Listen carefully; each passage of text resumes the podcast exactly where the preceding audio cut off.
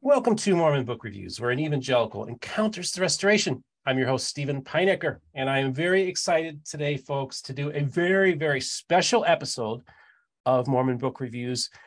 I haven't done this before. I gave you a little teaser earlier tonight that I have somebody who's was intimately involved in the project of identifying, uh, knowing the discoverer of the Joseph Smith photo that just was released yesterday.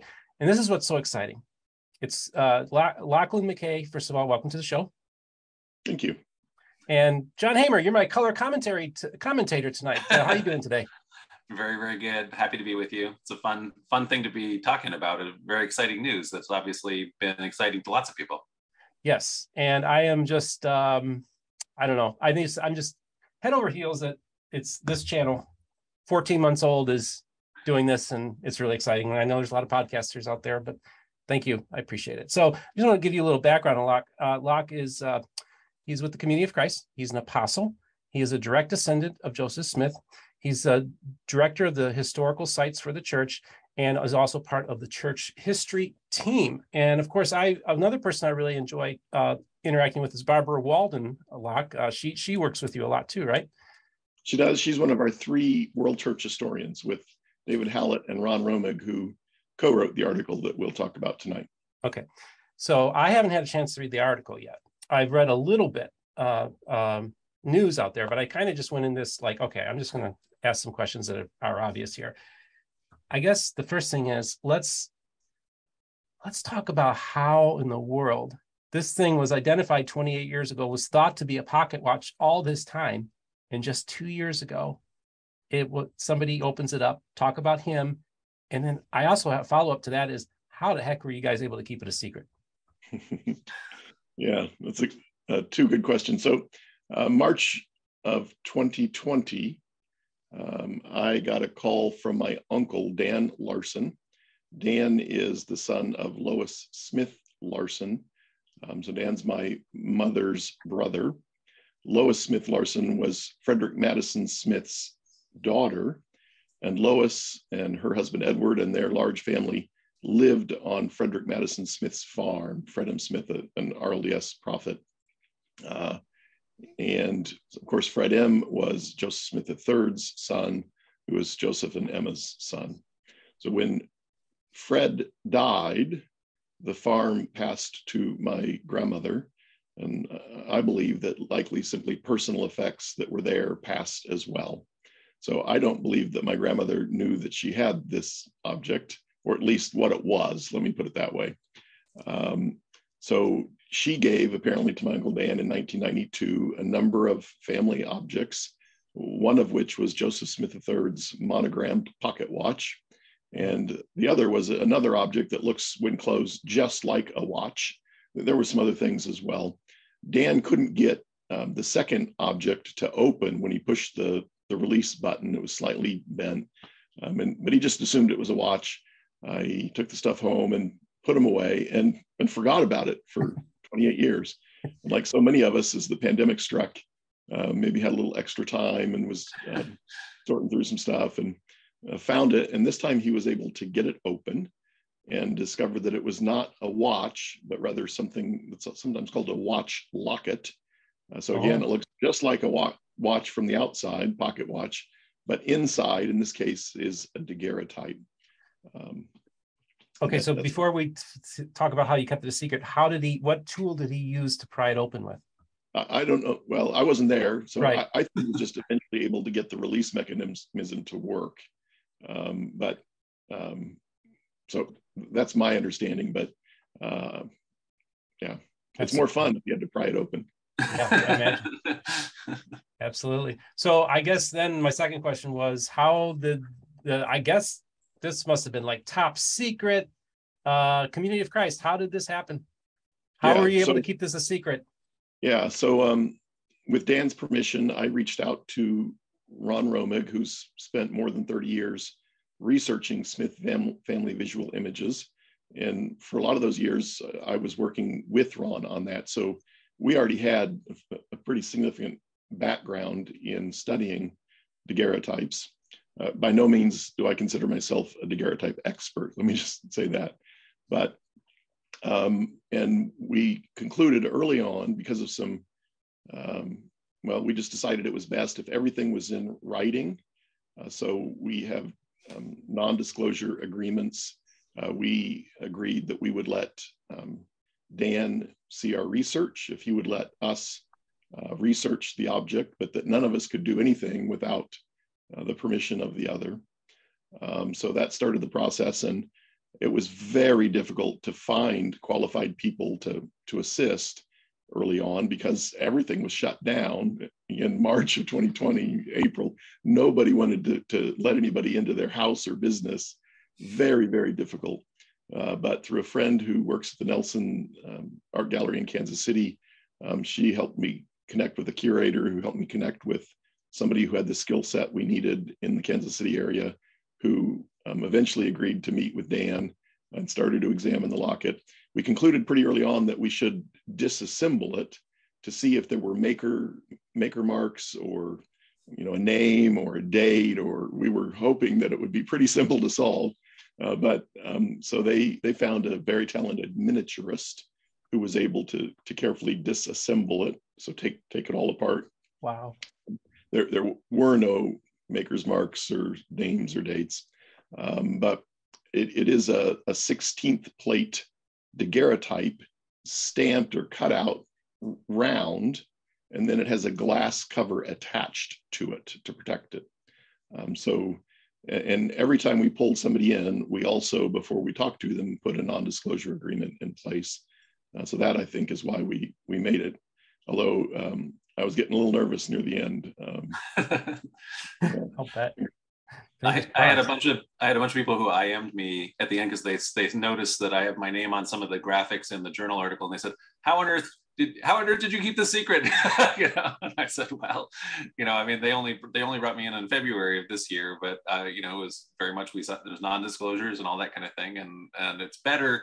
Even as I think we've already seen because of the release of this, that it, since it instantly, you know, causes a social media firestorm, which everything always does these days, um, and that people have all these reactions without uh, just the image, and their reactions are primarily based on, I guess, whether they think it looks like the painting or whatever their own personal image of it of of what Joseph Smith is supposed to look like. You know, in other words, we know that that kind of thing was going to you know immediately happen, and so you want to have that the backup of all of the research that Lock and Ron did in order to lay out what the actual provenance of this object is. So it's not just some random photo that they have found and said, oh, that kind of looks like Joseph Smith or something like that, but rather so that you have that in place so that people can have the evidence to actually assess as opposed to just the very surface kind of social media response that always happens. John, while, while we're talking, I'm just curious, what did it feel like to be able to see the picture? Like, hey, we got something to show you. What, what, what, what were your emotions at the time? Um, well, I, I liked the idea of it. I, I was there was another picture that had been you know shopped around a decade, a couple of decades ago, I guess in the 90s, which didn't have that provenance that they thought maybe had Smith family connections, but it turned out I guess that it really doesn't. Is my kind of I'm I'm not an expert on that one, but anyway, that Ron and Locke actually spent a bunch of time looking into it too. I think back in the uh, the 90s, and so that one I've never uh, I've never thought had enough association to to make a lot of sense.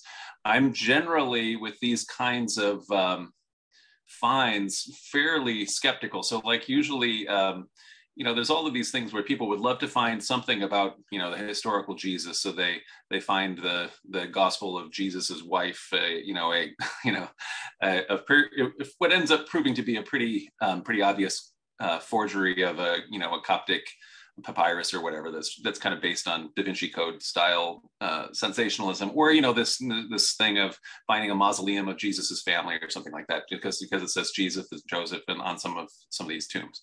Uh, and so I, my feeling on those kind of things is it's very unlikely we're going to find anything about the historical Jesus because of how you know how famous the guy was compared you know in the three centuries after his death compared to how little um, actual um, archaeological footprint or anything that he would have had in, in his actual lifetime. In other words, everybody was pretty desperate in the fourth century to find anything they could find, and there's very unlikely to find anything uh, subsequently, you know? Um, and, then, and so for this thing too, you know, it's sort of like, well, we, we know that from the notes and from published things that daguerreotypes were taken, I think. And there's been, that sort of idea has been known, but then there's been the complexity of the this problem of we have the painting and they took some daguerreotypes of the painting and they made some semi-photographic looking images that people got confused about, you know, kind of at the time. And so actually, you know, so actually being able to find this, um, you know, the, the main question that kind of was in front, that I kind of felt was in front of me is this, how, how much can we actually see you know where did this you know where was this head hid and where how did this object you know come down to you know through the family and so forth? And that's the part that was very compelling to me. So so i guess the um the emotions of it were sort of like i um i probably was like everybody else who initially said well i kind of really have the portrait in my head and the portrait is full on a front view and so and and, and so is this. And then and then the other issue of it is that I think that Joseph Smith's main features that were, that really stood out to everybody um, really are seen when you do this, you know. And so, so when you do the profile view, you see, uh, you know, like my when I, I have an ancestor who um, or family member who was who was a friend of Joseph Smith's and was uh, alive and young at the time, and he went on Zion's camp and so forth. He later uh, he later was an apostle under Sidney Rigdon, and he, and he became a, a spiritualist and kind of an anti-Mormon at the end of his life. And he wrote like a bunch of reminiscences to the Salt Lake Tribune.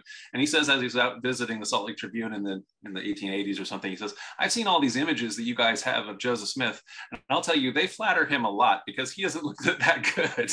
you know, he was you know he had a he had a very you know pronounced kind of not snog nose and, and his forehead sloped really back. And he was he was vain but he wasn't wasn't good looking. You know he was charismatic but not not a, not handsome or whatever is what he's kind of saying. And so i kind of had that have had that in my head. And so the certainly the uh, the Maudsley profile ones are kind of the ones that really um, have stood out as me as being very very how I kind of personally have envisioned Joseph Smith. And so the thing about a, portrait like this where you have a photograph. Is a lot of people think cameras don't lie but actually there's a lot of ways that cameras do lie. So even if so one of the things is well we just don't people a lot of people immediately say i don't think there's enough nose here you know to have to get the smith nose. But the when you have the straight on view of the nose that's when you're seeing the least of it you know? And, and so so especially if you're upturn a little bit.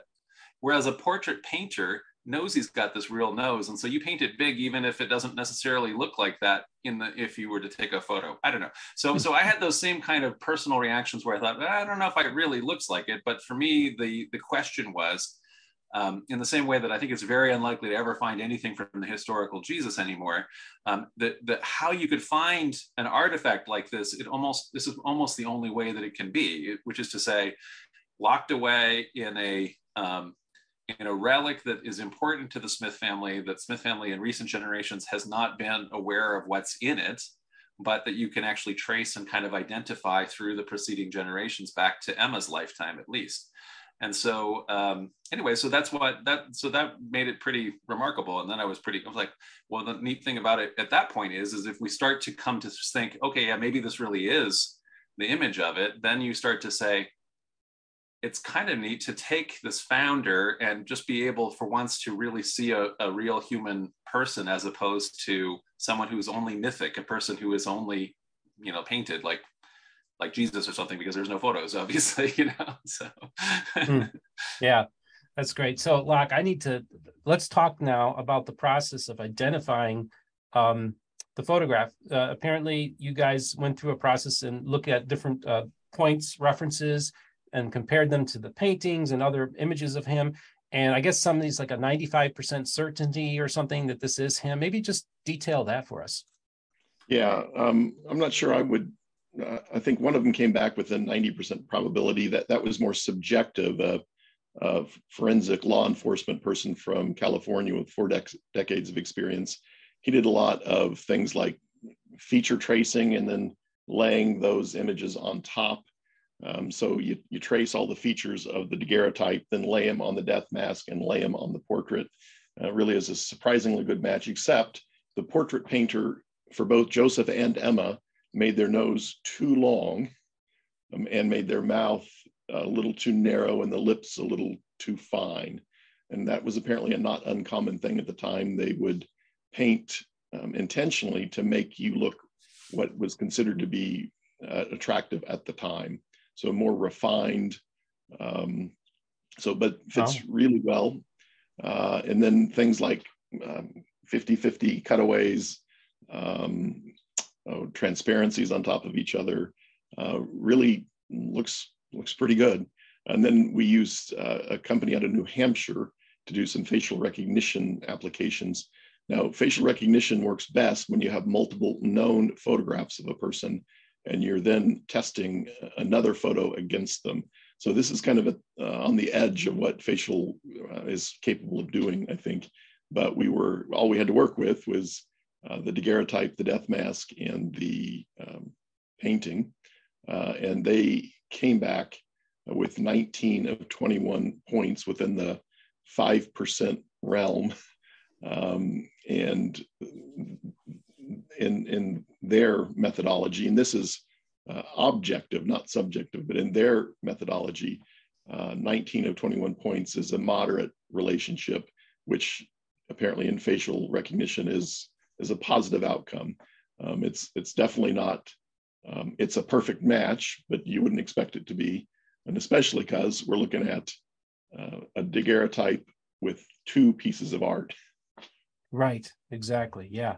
Um, now, um, uh, one of the things that was interesting for me was I looked at the, as soon as I looked at the photo and I saw the image of the painting and I saw the photo, I looked at the hairline. And to me, it was absolute dead on. And I thought, see, my theory was some artists are really good at noses, some are really good at ears, getting them right. And some, this guy was just really good at getting his hairlines right. You want to see the, a shoot with these next two? I can share that. Oh, yeah, let's do that. Let's go. Does that do it? There we go. So yeah even in terms of that you know like like Locke was pointing out like in terms of the where the hair is falling over the two ears you know because on the one ear you know on uh, his left you know the hair comes down farther right in both. Yeah. I... we can see things like a marionette line beginning on the right side of his mouth so that little line starting to come down in the portrait on the right and there it is in the portrait there's there's some kind of a um, uh, a, a, bump, a deformity, I don't know, but under his left lip, there's an area that seems somewhat enlarged. I think uh, I can see that in both. Uh, his left lower eyelid is is heavy. I see that in both. Um, even things. Um, it, it, took a dentist to point this out to me that when you zoom in, the uh, is that the full philtrum, I forgot, uh, under your nose, the, the, the tip of one side of the lip is just slightly higher than on the other side. Um, so pretty amazing detail that I'm, I'm, I'm surprised that an artist would capture that. Um, you know, maybe it's coincidental, but it, it, it's there. And for me, what really captured me was the, the frown line, the off-centered frown line, which I had never even noticed on the portrait before just one of them uh, near his left eyebrow. And there it is yeah. in the daguerreotype. And I think we can see it in the death mask as well, but we need to actually see that in person. Um, but it seems to be there in, in some of the photographs. Yeah, I, I think that there's, it's just, you know, and this is the thing too. What I thought was interesting was uh, I, I, guess the Emma had there. Tell me if this is apocryphal or not. But I read somewhere that Emma didn't like the picture that was taken of Joseph, and she she didn't she wasn't too crazy about it. And I thought, you know, if this picture, if he looked better than the painting, then we know that it probably wasn't him. The fact that he doesn't look as good as the it looks, and maybe I don't know. I think they look pretty similar. Tells me that maybe that's another you know check off for authenticity. Yeah. So I, I don't have the quote memorized, but she's basically saying nobody could capture his likeness because it, it was changing all the time. Uh, so she was saying it isn't a particularly good likeness um, and that nobody would be able to get it because it's always different. huh. Yeah. Uh, and Joseph apparently said of said of it, um, you know, it doesn't look much like a prophet of the Lord and more like a, a you know, green farm boy or something like that. That's not the exact quote, but something to that effect. You know, it was so funny. I heard people commenting, you know, the social commentary, and people like, this guy looks like a guy in his 40s. And I'm thinking, yeah, but it's the wilderness, it's a harder life and existence. People, I'm imagine, probably look, and people often, up until recently, always seem to look older than their age. You know, now even in pictures from the 1920s, somebody from that's 25 years old looks like they're 35. Yeah, I haven't had a chance to post it yet, but every time I see one of those uh, uh, notes, uh, I've got Emma in an 1842 portrait, the companion to Joseph. Emma in an 1845 daguerreotype now, she's been through a lot between 42 and 45, but she looks at least 10 and maybe 15 years older in the 45 daguerreotype. And yes, some of that would be the stress, but some of it I think is the painter painted them young. um, so if, if you look at Emma portrait and Emma 45 daguerreotype, I think that that folks will quit talking about. I think he looks too old. Okay, excellent point, John. Well, especially yeah, because it, it, because Emma looks so uh, prematurely aged by the time we actually get to the photos, even though we have all these daguerreotype images, we re- we rarely use them, and we always prefer to use the portrait because the portrait, you know, paints her looking strong and like a, uh, you know, anyway, a leader, as opposed, and then as opposed to somebody who's just world weary and has been worn so worn down by all the things that she had to suffer through, and in that sense, the part the photos are maybe better in that in conveying that real true story that she had. But but uh, we rarely i feel like those rarely get used comparatively. We almost always see the painting right? Mm-hmm. Yep, yep, and it's and it, it, I have had some people pushing back saying it's not him, and it's an emotional because everybody has everybody has in their mind what Jesus looked like and everything, and uh, you know I always say is like you know we've we've had such a hagiography of Joseph for most of his history of how he looked, and you know just recently and just only in the last 10, 15 years are we really within the larger context of the LDS Church are we really starting to grapple with you know that he was a human being, and I actually I look at this picture and I'm I'm I'm pretty pretty sure it's him, man uh, and there just seems to be so much evidence. And you lack, you know, I asked John John about his emotional response. You're a direct descendant. What was it like for you to gaze his hmm. portrait for the first time? I looked at it and said, uh, I don't think that's Joseph. because it was slightly um, needed to be straightened, and, and there were particular features I were look, was looking for, and I didn't see them immediately. But with with Dan's permission, I sent it to Ron, who I think is much more visually oriented than I and a more thoughtful scholar than I. And, and our work, his research is, is the foundation that then together we built this on. He's been doing this forever. Uh, but Ron looked at it and said, I think it could be. We, we need to spend some time on this. Uh, and that kind of launched it. Uh, but even, um, you know, from the first day, when I look into those eyes, I just, I see the charisma um, the the piercing gaze that, yep. that I think people are describing. Parley P. Pratt talks about, again, it's not an exact quote, but basically how we can look through your heart and into the eternities. and, and I think I see that in this image. Um, and I understand why people would follow him as they're being driven from Ohio to Missouri to Illinois. I, I, I kind of get it. Mm-hmm. I agree. I agree. Yeah. I, I the, you know, I'm still I, I'm a skeptic. So I guess we're all skeptics, right? And that's probably a good thing. And actually, that's really good because obviously that's the best way to uh, authenticate is try to disprove it and use the scientific method. And uh, I, just r- really uh, quickly, how many people uh, up until like recently, how many how many people were like for the first year or so? How many people actually knew about this this this photo? Um, I'd have to count it up, but it was it was very, very, very few for the first yeah. year or so. Um, my mom, because she was in the room with me when I opened the email from Dan, Kristen, my, my wife, because she was in the room when I opened the email from Dan.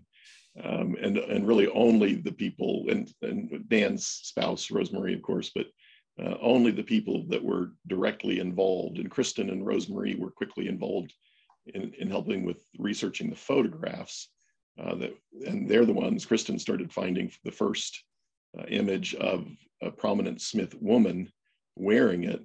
Um, the one we first found was uh, Emma Josepha, um, who's Joseph III's first child, Joseph and Emma's oldest grandchild. They called her Emma J. And she was also given by Emma the bead necklace, the gold bead necklace that Emma is always wearing. So kind of the favorite grandchild is the first. Um, and Emma J had it for decades, decades. Um, you know, I think just thinks, uh, you know, well, John, uh, let's talk a little bit about you too, because you, of course, uh, designed many of the covers for the John Whitmer Historical Association. Um, and that's how you got involved to be able to find the photo. Just maybe talk detail the choices you made in making what what was like what what made you decide to frame it the way you did and and did you did you spend a lot of time on it or how did that I'll, I'll, I'll, just well thank you for thinking so but uh, i'll just say in this particular case uh you know no i've been i've made i think at this point now uh jwha journal's been going on for a long time but i think i've done more than the majority now of the covers because at a certain point it started they started publishing two a year and so therefore i rack them up faster than all the people that had done them in pre- previously. And some of these are very I are are very artful and i've spent a whole bunch of time on them in terms of what my what it takes for me in this case this thing made itself okay. you know, because essentially there's the locket you know and I, it was just a matter of me choosing where to crop it and where to put the you know the the jwha part and, and so forth on, on, on it but it was a very um, it was a very low impact design task for me. Uh, it was a matter of deciding to the main the other main article in this is um, in this particular issue is Jill Brim's uh, you know lifetime of work on the on the Red Brick Store, and she's the outgoing uh, president of the JWHA Journal, and so wanting to also put the the Red Brick Store image on the on the cover, so that's on the back cover, because um, uh, that also I mean obviously uh, the, this event took you know, uh, you know, it's a, it's the front cover story, right? So, mm-hmm. and and Jill was very happy. She wrote me a very nice letter today. So oh, that's great. It, so, but yeah, so uh, in terms of that, I've been I've been I don't know since uh, I think yeah 2005. I've been I've done all the typesetting and design and and uh, interior illustrations and charts and maps and also covers for the JWHA journal. And so and so that's why kind of, I guess, beginning in February, I, I started getting emails from Locke, which was saying, um, I know you can't keep a secret, but but I have to start talking to you. And so if I'm going to tell you this, you've got to keep a secret, you know. And, and, I'm going to send you a contract that you know making that clear. And and not only is there a contract, but I also I also really mean it. so anyway, so I was able to keep a secret. Oh, that's, so. that's great. So Locke, are you going to be at Sunstone this year? I will be heading out to Utah. Yeah. Okay, so I will be seeing you there. I'm excited about that. Uh, you're going to be a rock star. You realize when you go there. Mm, I am extraordinarily introverted, so I am not too excited about that. well, I'll, I'll I'll try to deflect for you. How's that? You know. so um, now, Locke, from my understanding uh, from the article I read earlier today, you're actually going to be giving a presentation at the Smith family reunion next month about this. Yeah, they're um, they met for the first time, I think it was 1972 here in Nauvoo. That was the first uh, large Smith family reunion, both um, RLDS and LDS. Uh, and so they're coming back uh, in 2022. They'll be here in the next, oh, I guess two weeks. So looking forward to that. And then uh, Dan and I, um, and this maybe was one of the the most emotional parts of of the whole process. After all these years of well, two years of working on it, uh, I invited some of my siblings and their children, my mom and stepdad, and uh, Dan brought some of his family together, and we had a, a, mini family reunion here in Nauvoo, and the met in the Nauvoo house, uh, and then kind of unveiled it to everybody. Wow. So that that was an extraordinary experience. That was um, made made all the work worth it. I bet man that's so awesome and i i'm so excited for you guys i think it's great that um, it's the john whitmer historical association journal that breaks the story. Uh, i just that that's so great to me.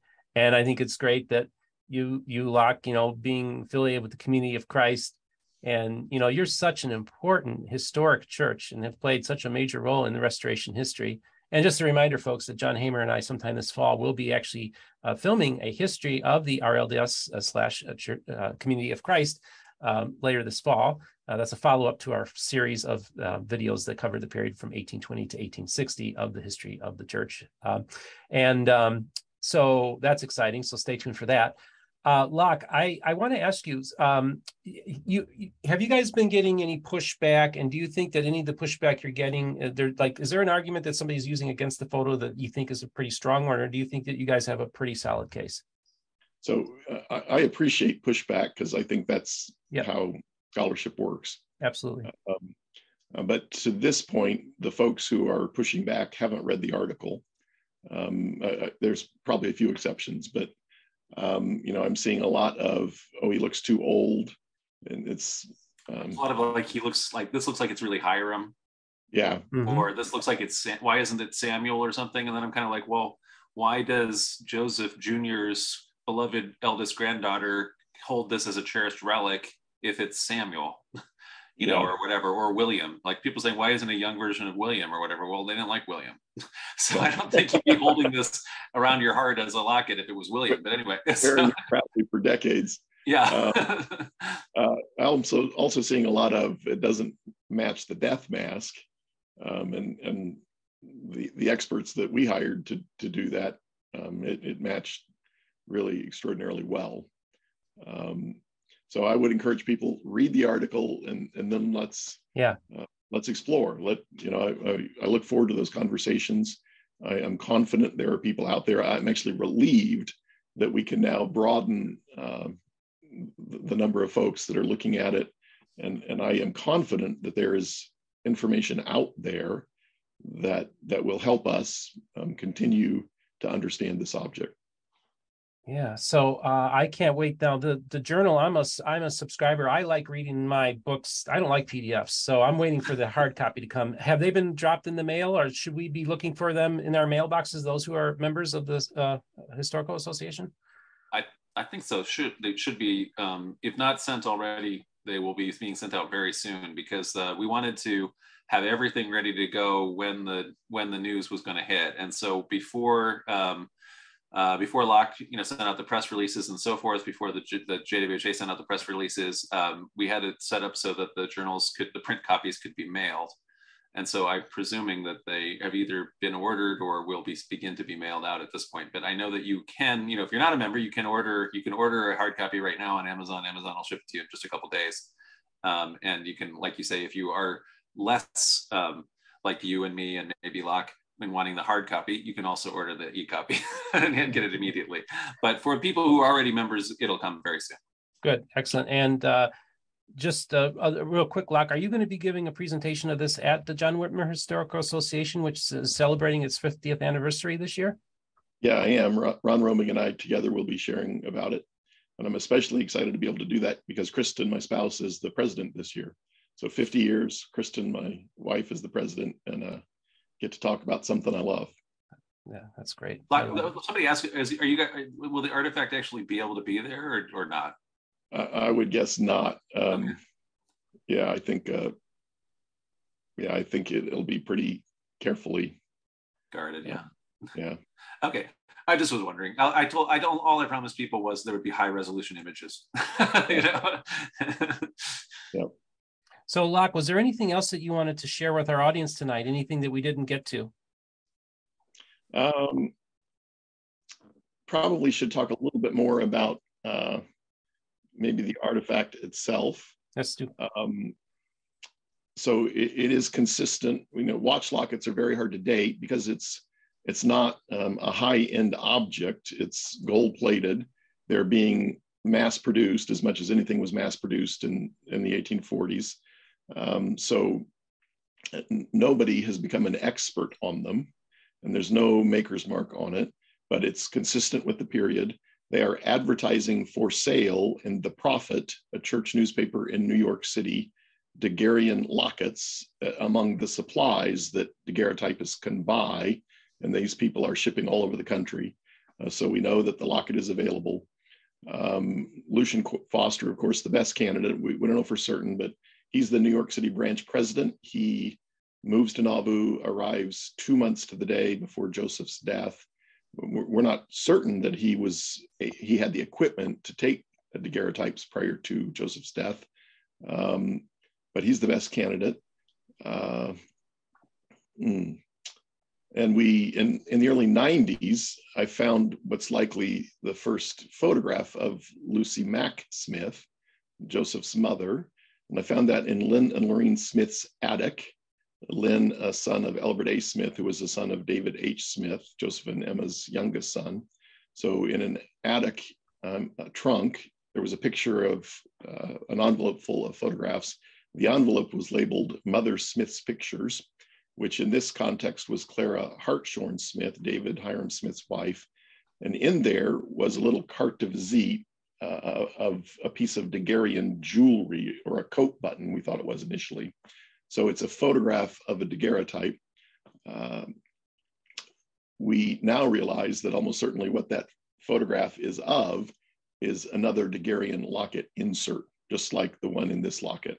So that tells us that the Smith family has access to the technology, that they are utilizing that technology.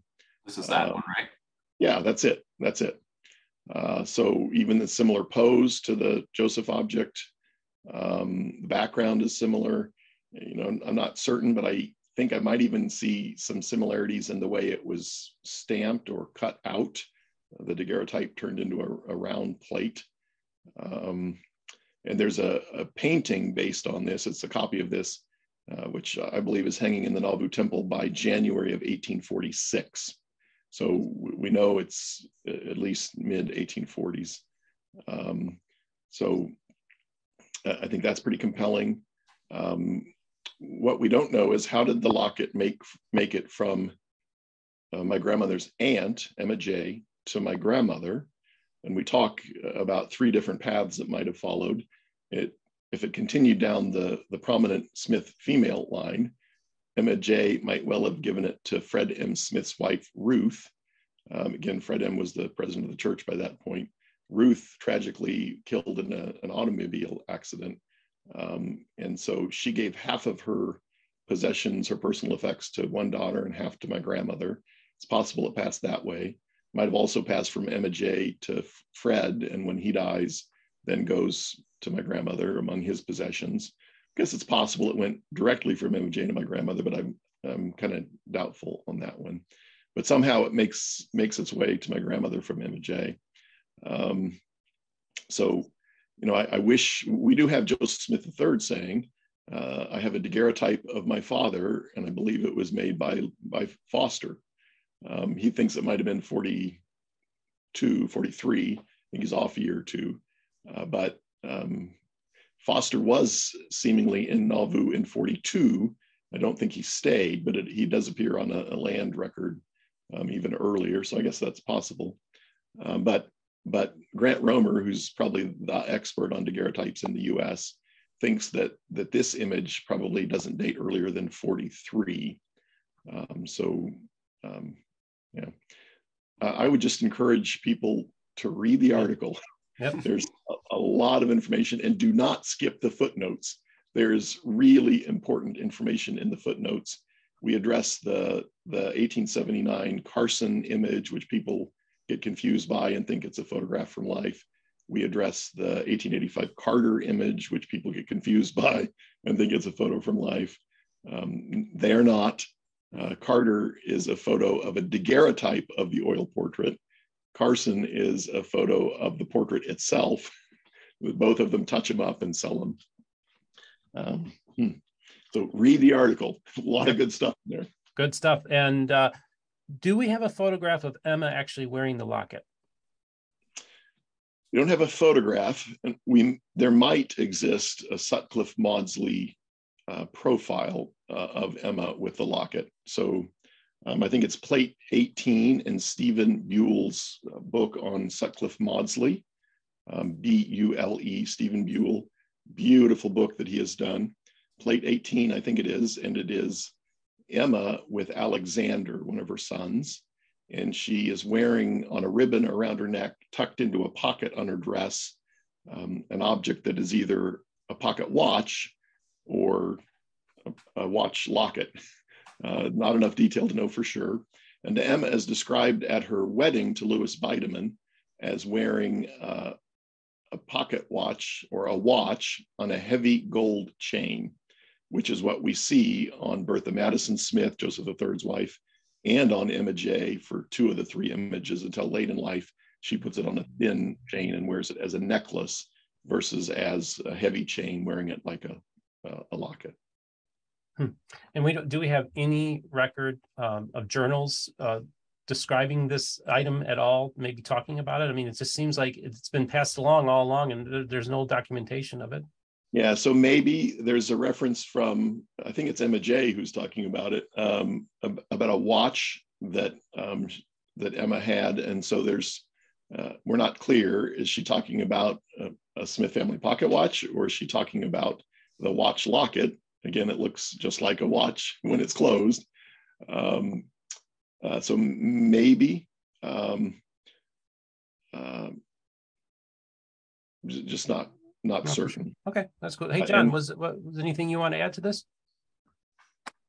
Um, no, no, I'm just as excited as everybody is about it. But I, um, I also agree with Locke. Everybody should read the article, you know, because I mean, almost everything, you know, when people ask even different questions, is like, well, why has he got in this in the in the photo here or whatever daguerreotype? Why does he have a black tie when he in the portrait, other paintings and things he's wearing a white tie? Isn't he as a minister? Isn't he supposed to wear the white tie? And there's a big long footnote, you know, that describes that he actually owned a black tie, that, you know, that there were a bunch of different contemporary portraits of, you know, of some of the other leaders and so forth, where they sometimes wear black ties and sometimes white. So, so in other words, that it's totally consistent for him to be having either or.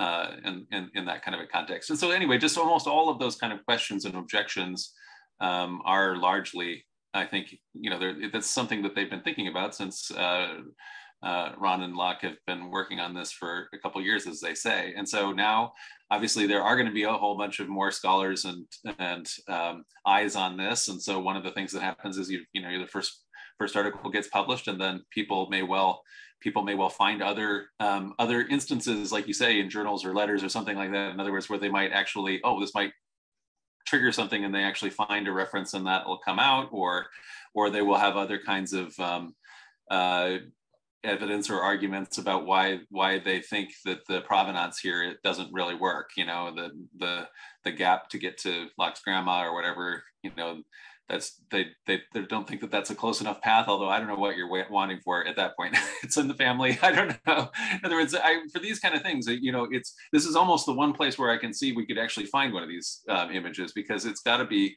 something closely held presumably by the family because it's anything that would have been carted off to Utah, you know, you know, has been cataloged a million times in in the archives of the church headquarters, and they would have found something that's a visual image, you know. So I don't think that they're sitting on anything that they haven't, you know, pried open. Um, I don't know, unless there's something in the Hyrum Smith's family where they had, you know, I, you know what I mean? I don't know. In other words, I, I feel like that this kind of thing can, you know, you have in order to have the provenance, it has to come through the family almost, so that you have the connection, and and also because the families are the ones that are like to preserve stuff that is a, a, relic of their family members, but on the other hand, they aren't actually actively looking at it. you know, whereas you know, whereas the, the the church historians are like digging through the things and saying, "Hey, what's this?" all the time. You know. Yeah. Right. So I think there could be another reason that it's it's scarcely referenced during the 19th century. Emma was extraordinarily protective of Joseph's image she did not want it connected to polygamy or to Utah for that matter.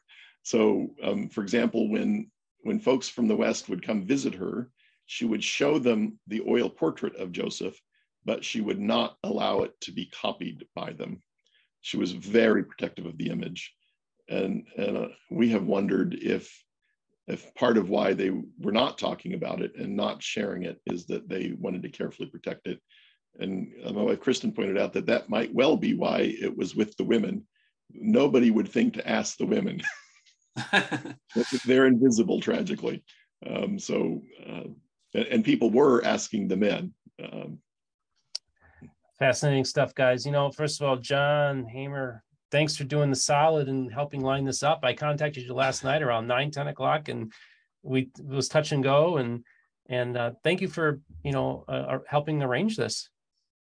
I was very happy to, and it's always wonderful to be able to talk to you and also to talk to Locke. Um, just couldn't couldn't be more excited with uh, the work that he and Ron have been doing. And Locke, I want to thank you. Wow, thank you so much for coming on. I've been you know, I met you about a year and a half ago in the Community of Christ. We were doing the um, we were doing the book club for Joseph Smith III, and that was my first foray, my first toe dip into the restoration. And I remember Barbara Walden and you and the crew, and that actually helped me network out with a lot of people. Um, I just want to thank you for being so um, nice to me uh, I would come in every meeting and say, and there were about 100 people on the Zoom call, like, hey, I'm your evangelical interloper, you know, and I want to apologize on behalf of all the horrible things we've been doing to you guys for the last 200 years. so I just want to thank you for you and Barbara and all those affiliated with the Community of Christ for making me feel at home. And I want to thank you for coming on tonight. It has been truly a blessing. Love doing it. Love doing it. Thank you for the That's opportunity. Great. And oh, and thank you for giving the tour at Nauvoo when I was there a few weeks ago too. That was awesome. So, well, guys, I it's a Friday night, and I'm gonna possibly post this this evening. People are really excited about it. Um, I'm excited, and uh, I want to thank you both for taking the time to do this. And uh, hopefully, hey, the next big discovery. You, you, give me the props ahead of time. We could have we could have this all arranged beforehand. So, so folks, I just want to remind you to don't forget to like and subscribe and hit the notification button for when a new video comes out, just like one like tonight. Uh, you don't ever know uh, when one's going to come out. Also, just remember that there are links in the description that if you'd like to support the channel on PayPal and Patreon, as well as our merch store. Our merch store is doing very well. We're selling surprisingly a lot of coffee mugs. Uh, so either way, I uh, just want to thank you all for uh, staying up and. and enjoying this. And this is a real treat. And I'm glad that this channel is able to help uh, continue the conversation and open people's eyes and, and educate them. So thank you.